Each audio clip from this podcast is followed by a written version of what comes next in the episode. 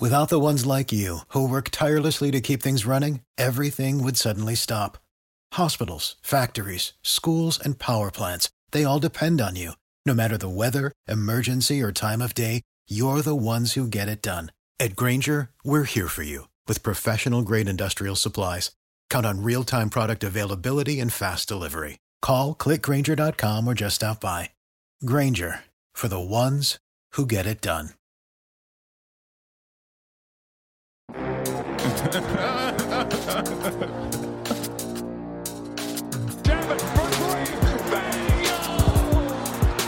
tell him he's a rookie. And welcome, everybody. Clipper Nation, what's going on? Jesse Cass here with you for a brand new episode of the Bleav in Clippers podcast here on the Bleav Podcast Network. As we mentioned a week ago, we are going to keep this thing rolling even through the NBA stoppage and really the the world stoppage with the uh, the coronavirus going on and everyone pretty much quarantined and stuck at home. So, going to provide a little bit of entertainment here once a week on the Bleav Podcast Network here at the Bleav in Clippers Pod. Thanks again for tuning in. And if you enjoyed the show, please rate, review, and subscribe on Apple. We're also available wherever else podcasts are found, including Stitcher, Google Play, TuneIn, Spotify, iHeart, whatever you need there. Follow along at Believe.com and also several new social media handles. There's already Bleav Podcast, there's a new Bleav Sports, Bleav Health. So go check that out. Instagram, Twitter, Facebook, all available there. Uh, with that said, here we are, here on a brand new episode, continuing to to navigate through this very uncertain and and troubling time. But as I said, we're going to try to keep it positive, keep it fun here on this episode. If you're out there, hope that you're remaining safe, you're staying home as much as possible, washing your hands, and uh, just trying to navigate through as we all are. So here on this brand new episode, uh, we'll give you a few quick updates, just kind of regarding the coronavirus and how it pertains to the NBA. But then following that, we said we're going to try to lighten it a little bit. Uh, on this episode, having been following the Clippers since I was a little kid, been very fortunate enough to be able to attend a lot of games. Used to have season tickets back at the sports arena and at times during the Staples Center run as well. So I'm going to, no real specific list, but kind of go through just off the top of the brain the memory of some of the best games that I've been able to attend in person. And I think that a lot of the Clipper fans will like going down this nostalgic road with me and talk about some of the games that come to mind in memory most quickly. So that'll be the focus of this week's episode. As we said, we'll give you kind of the quick updates of, of what's going on around the NBA before then. So, with that, uh, as we said, we're kind of still in the holding pattern with the NBA. We know that, of course, it all started. I can't believe it's just been a little over a week. It feels like it's been multiple weeks and even months at this point. But obviously, time a little bit different right now with everyone kind of stuck at home. But just a little over a week ago, of course, uh, Rudy Gobert becoming the first NBA player to test positive for the coronavirus, and we've seen several others since then with, with positive tests, including his teammate Donovan Mitchell. Heard that two Lakers with the most recent announcements Marcus Smart of the Celtics, Kevin Durant, and three other Brooklyn Nets. So, uh, also uh, staffers from multiple teams around the league, and it just adds to kind of the the uncertainty of when the NBA season will continue, if the NBA season will continue, and and what that'll look like in the future. So we're kind of in this holding pattern right now, as we said, and we wish and hope that all of those players and staffers who are affected by this recover well and stay healthy throughout all of this uh, in their home isolation and, and get through uh, any sickness that they're dealing with. But uh, as as it pertains to the NBA, right now, it, it doesn't seem like we're going to have any action for a couple months at least, and we'll see if the season is able to return at all. Clearly, this virus is not only spread across the country as a whole, but the league, of course. No one uh, is immune to it, and of course that doesn't exclude the NBA. So we've seen the multiple players that we mentioned that have it now. Uh, obviously, they will need to recover.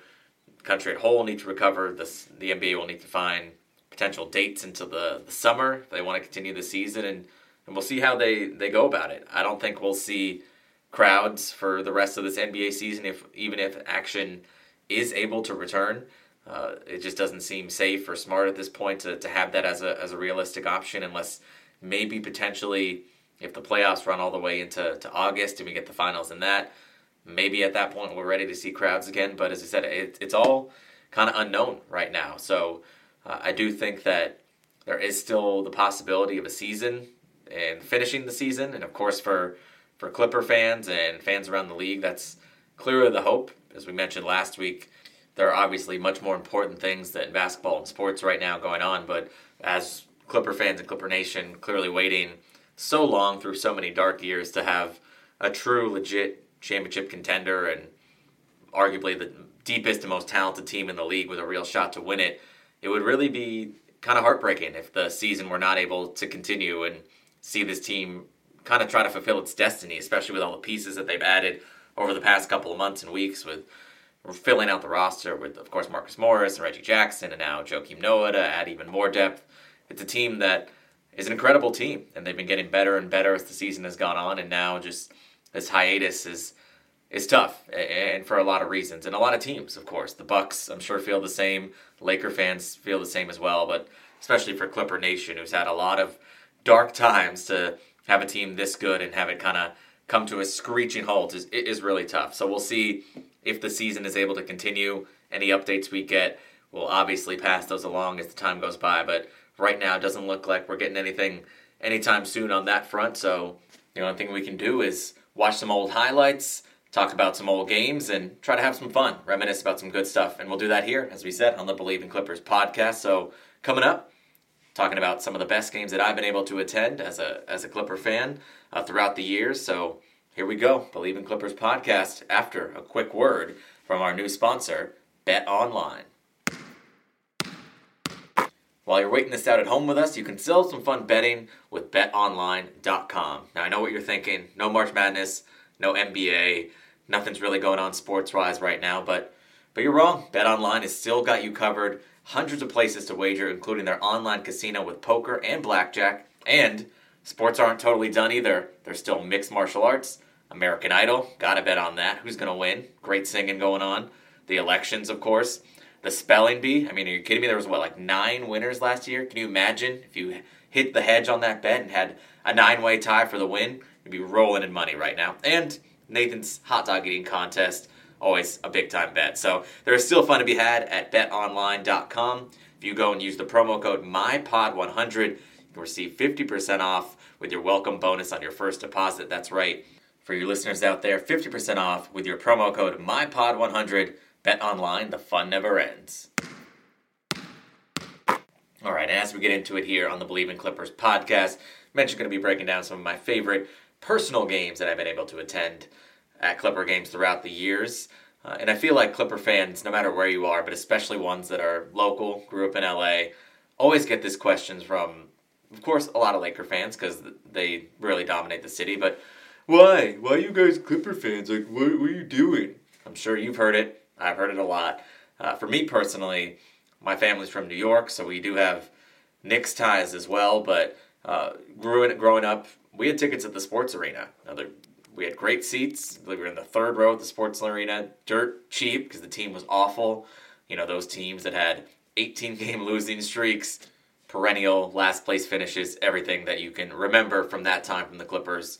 That's kind of where I got my start. So the ability to to go to a lot of basketball games and kind of develop a love for a team, even though it was a team that was awful, uh, but a team, regardless, that was able to watch basketball up and close often. So, you know, remembering those teams with, Loy Vaught, Terry Dehere, and Eric Piatkowski, that was kind of what I grew up on when I was young.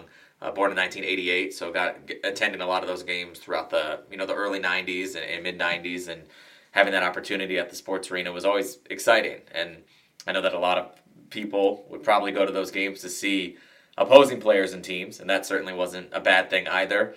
Uh, but that's kind of where I developed my love and, and fandom of, of the Clippers. So getting that firsthand experience up close and personal and and really seeing a lot of basketball and you know from those sports arena days trying to remember specific games is, is tough because granted you know five six seven years old going to those games but i do remember pretty vividly at least for being that age being at the, the david robinson 71 point game last game of the season uh, allowing robinson to win the scoring title uh, I was there in that one.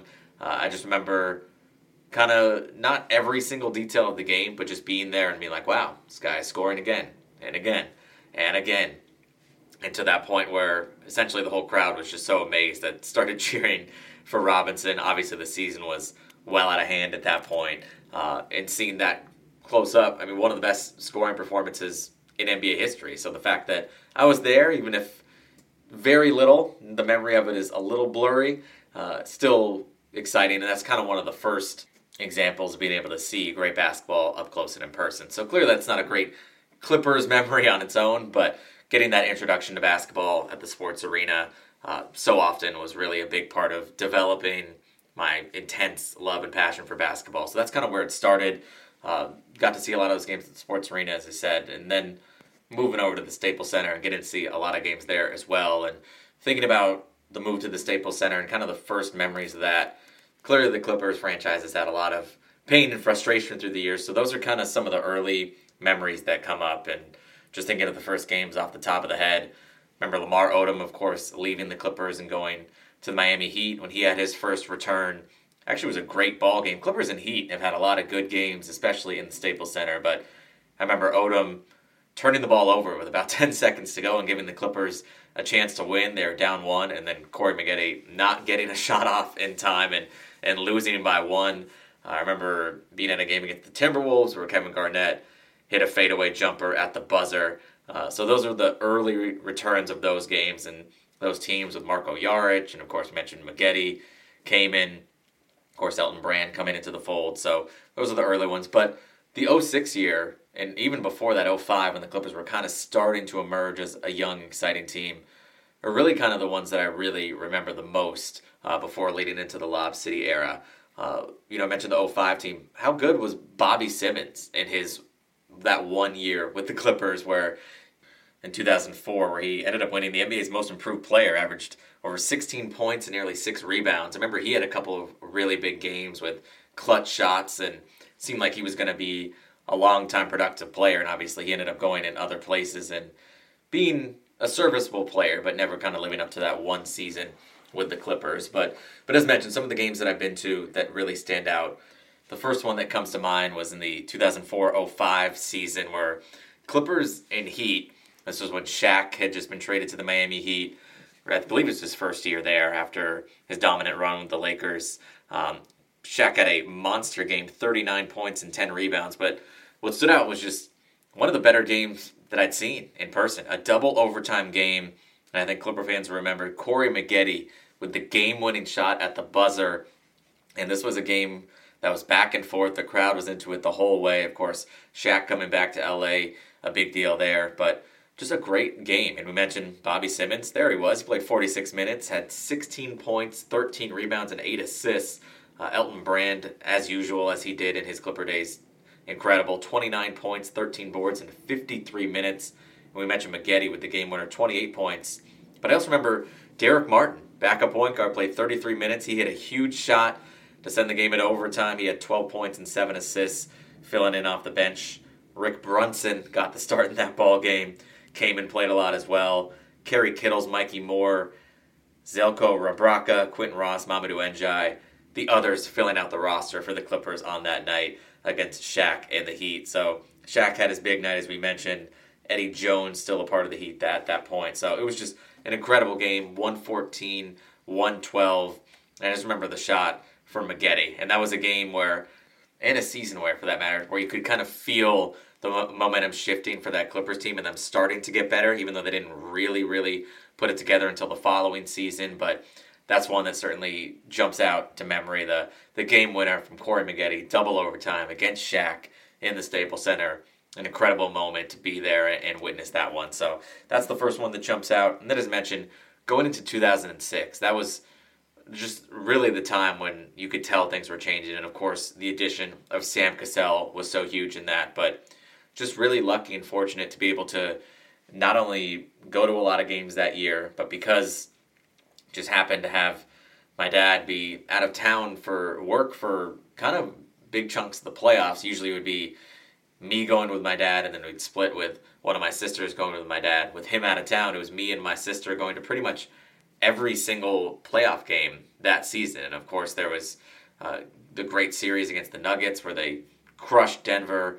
Uh, in a five game, call it a gentleman's sweep, but they really rocked them. But just re- remembering going to those Phoenix Suns games uh, in the Staples Center, and of course, game three, I believe the Clippers lost by three. Vladimir Radmanovic had a shot to tie it at the buzzer and wasn't able to knock it down, so they went down two to one after initially stealing home court with a game one win. Then coming back the next game, remember Sam Cassell being huge, tying the series up at two. And then of course there's the the game five heartbreak on the road. Wasn't in person for that one, but watching that, and then coming back Staples Center for game six and seeing the Clippers tie the series up and go to go to a game seven in a series that obviously they ended up falling in in game seven. Uh, but those were of course the first real great memories of, of an exciting and great Clippers team. And then Elton Brand getting hurt the next year, leaving the following year, uh, some tougher times until the Clippers, of course, ultimately ended up with Blake Griffin. Remember the first game that I got to see Blake in person? It's actually a game where I ended up sitting way up top in the 300 sections. It was the Clippers versus the Wizards. Another game that I believe went to double overtime. Uh, Eric Gordon with huge shots in that game. Blake Griffin's first career triple double. And Gordon had a three pointer when the Clippers were down three late to send it to the first overtime. And the Clippers ultimately won that ball game against a very young John Wall. So it was young John Wall, young Blake Griffin, Blake's first triple double, and just kind of seeing in person his insane, ridiculous athleticism, especially at that point where you're like, wow, this is something that you have to be. You can watch it on TV and appreciate it, but if you're there in person and seeing this level of athleticism and excitement, that's when you kind of knew something special was developing and going on there. So that Wizards game stands out as well. And then going forward through a lot of the, the Lob City years, I was able to attend multiple games during that era as well, which was very exciting. Remember getting to see a random regular season game against the Timberwolves. Clippers were wearing their baby blue jerseys, which were pretty sweet, the ones with the sleeves. And it was a game where the Clippers were down two late. Chris Paul and Jamal Crawford forced to steal in the backcourt to lead to a Crawford layup to send it to overtime, and then Jared Dudley and maybe the the one good moment in his Clippers tenure hit a big go ahead three with about 40 seconds left to win that one in overtime. So was there for that one. That one stands out as well. But when really thinking about the games that that stand out the most, it's the ones that that mean the most. Playoff time, uh, and of course, most of the games I've been to for for Clippers basketball have been in the Staples Center. But couple of friends and I did think the Kings were going to leave Sacramento, so we went up to the Bay to see the last game, what we thought would be the last game in what was Arco Arena before they got their their new Golden One Center and stayed instead of moving to Seattle. That last game was against the Clippers, and it was the year after the Clippers had beaten the Grizzlies in seven. Jamal Crawford made huge shots to hold off the Kings and get home court for the Clippers against the Grizzlies yet again.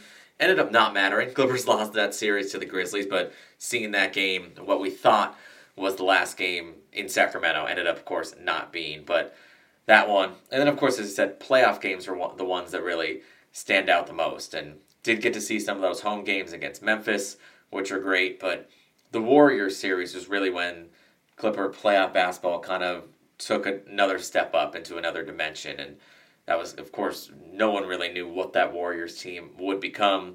That rivalry was kind of budding at the time. Teams were, were very even before Steve Kerr took over and things really shifted dramatically to the Warriors. But the Clippers winning that series and, you know, being there for game two after the Clippers had lost game one, a really dominant victory. I think they won by almost 35 points in game two.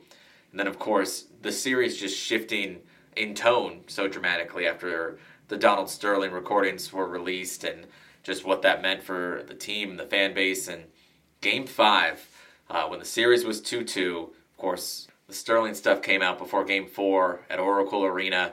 Clippers turned their jerseys or their shooting shirts inside out and did that little protest and then played the game and could tell they just didn't really have any energy in that game. Got got whacked to, to tie the series at two to two. Being able to go to Game Five was one of the more moving and exciting things that I can remember as a Clipper fan throughout the years.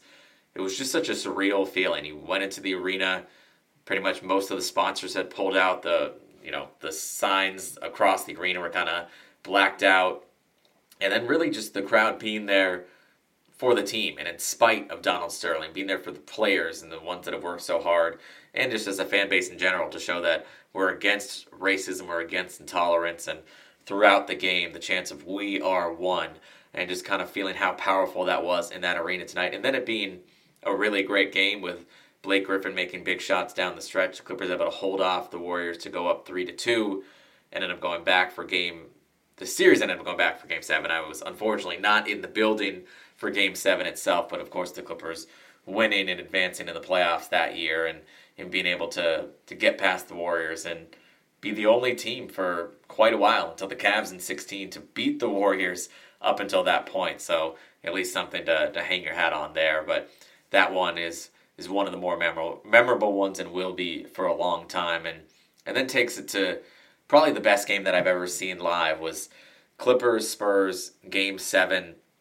And I'll always be thankful to my uh, my good friend Omar for basically surprised me being, hey, you want to go to Game Seven the morning of? And it was like, yeah, absolutely. And ended up being, I said, one of the best games, not only Clipper games, but games that I've seen in person ever. And not only because, of course, Chris Paul's game winning shot, which stands out at the end, but that fourth quarter, and especially the last six or seven minutes, might have been some of the best basketball that had been played ever. And you just go back and you look at down the stretch of that game, it didn't really seem like either team would miss. It was trading big shot for big shot against great defense.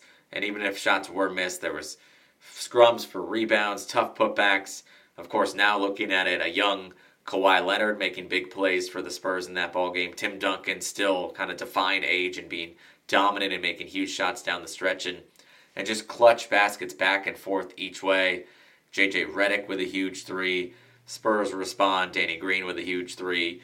Then you have Matt Barnes tying the game at 105 with a top of the key three, kind of one of those no, no, no, yes shots that he he put in to tie the ball game, and just back and forth. Just so many memorable plays. Danny Green with a incredible, improbable rejection on Blake Griffin. Uh, Tim Duncan making two free throws to tie the ball game, despite having one of his worst free throw percentage seasons that year. And then, of course, Chris Paul with the the bank shot at the end, and just not only the the feeling when the shot went in, but remember leaving the arena and just kind of people shouting, singing, clapping, cheering on their way walking out of the arena into the concourse and into the street and feeling the excitement for that team and at that time feeling like wow having just dethroned the defending champion spurs this is, feels like the year. And of course unfortunately ended up not being. Clippers had their epic collapse against the rockets which still i know stings me stings many other clipper fans to the day to this day because that rockets team unlike future ones, which of course added Chris Paul and had real shots to win, that Rockets team I will maintain to this day was awful. the Clippers blowing that series is remains inexcusable uh, and one of the oddest things ever to happen. So just remembering that moment of excitement and going into that Rockets series, knowing that the Clippers were better than that Rockets team, but of course it ultimately ended up not going their way, and we'll never know if they were able to potentially win what would have been a rematch against the Warriors in the Western Conference Finals. Of course, we will see hopefully this current Clippers team, if they get to play, have their shot to, to get past the second round and advance further and kind of wash away some of those demons from the Clipper past. But Chris Paul, game seven, despite any hard feelings about leaving, that's all kind of in the past now anyway. But uh, that one will always stand out as one of the, the best moments and maybe the best moment to date for the Clippers, taking down the defending champs and winning nearly at the buzzer, one of the best moments of all time. This podcast is brought to you by True Classic Tees. What's up, guys? We got a new sponsor for our show and really excited to let you know about it. As style is changing, formal wear is out and the t shirt is in, especially right now. Be honest, you guys, we're all at home, staying with the quarantine. I tried to wear a nice outfit once, but honestly, been in sweatpants and t-shirts for about six days. So True Classic Tees, it's the perfect time to get some right now. They're a favorite. They're an LA locally based company on the rise, and best of all, the t-shirts are comfortable and more than affordable. They hold up in the wash, incredibly versatile, and they're only $15, and now you can get them for even less. Go to trueclassictees.com and use the promo code BLEAV for 20% off. That's right, that's Believe, B L E A V, at trueclassictees.com. Go there, get some comfy tees, and stay comfortable in the quarantine. All right, guys, and thanks so much again for tuning into this episode. There are probably several other games that I've been to that I'm missing, but uh, obviously many other games that I watched on TV. I'm sure you did as well. If you have any games that you've been to that you recall that you want to reminisce about, let me know. Tweet me at Jesse underscore Cass and follow along with the show. Bleav in Clippers at Bleav Podcast is the handle. So thanks so much for tuning in again. As we said, there's so much more to go into in future episodes as well. We try to keep it fun, try to keep it entertaining, but most importantly, you all out there, stay smart, stay safe, wash your hands, and we'll keep bringing you the good stuff here as you guys stay co- cool, comfy at home. We'll all get through this together. Clipper Nation will give you all the updates here on the Bleav Podcast Network, LA's number one sports podcast network, and the only place for a show for every LA team and more. We believe in our LA teams. Do you believe? Go Clips.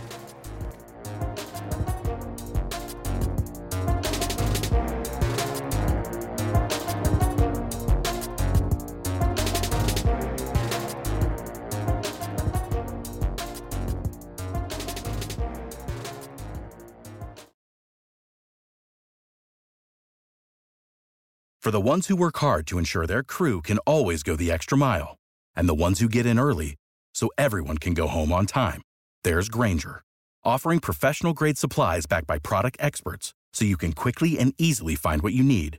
Plus, you can count on access to a committed team ready to go the extra mile for you. Call, clickgrainger.com, or just stop by. Grainger, for the ones who get it done.